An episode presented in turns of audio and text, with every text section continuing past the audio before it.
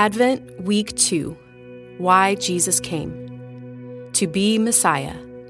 Matthew 1 17. So all the generations from Abraham to David were 14 generations, and from David to the deportation to Babylon, 14 generations, and from the deportation to Babylon to the Christ, 14 generations.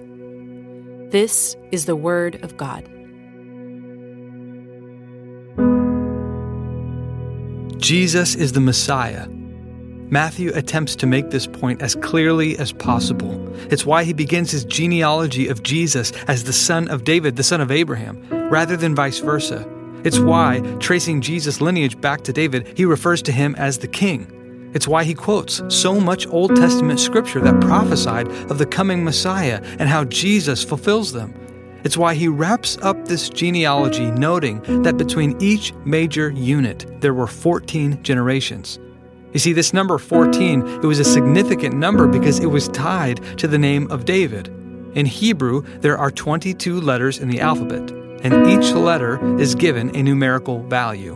In Hebrew, you would spell David's name using three letters Dalet, Vav, Dalet. Dalet is the fourth letter in the alphabet, and Vav is the sixth.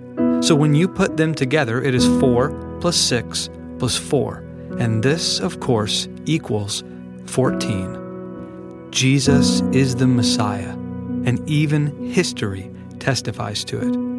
Why is this so meaningful? Because the Messiah was supposed to come and put everything right again. He was supposed to bring justice to the nations and deliverance for Israel. The prophet Isaiah testifies that the Messiah would bring a healing that would include recovery of sight to the blind, the ability to hear for the deaf, and that the lame would walk again. This Messiah will bring an end to all suffering for those who are waiting for him. This is the season when we are reminded that he came he healed the blind, the deaf, lame, and He took upon Himself the burdens of our sin so we could receive the complete healing when He comes again. What healing do you desire to receive from this Messiah?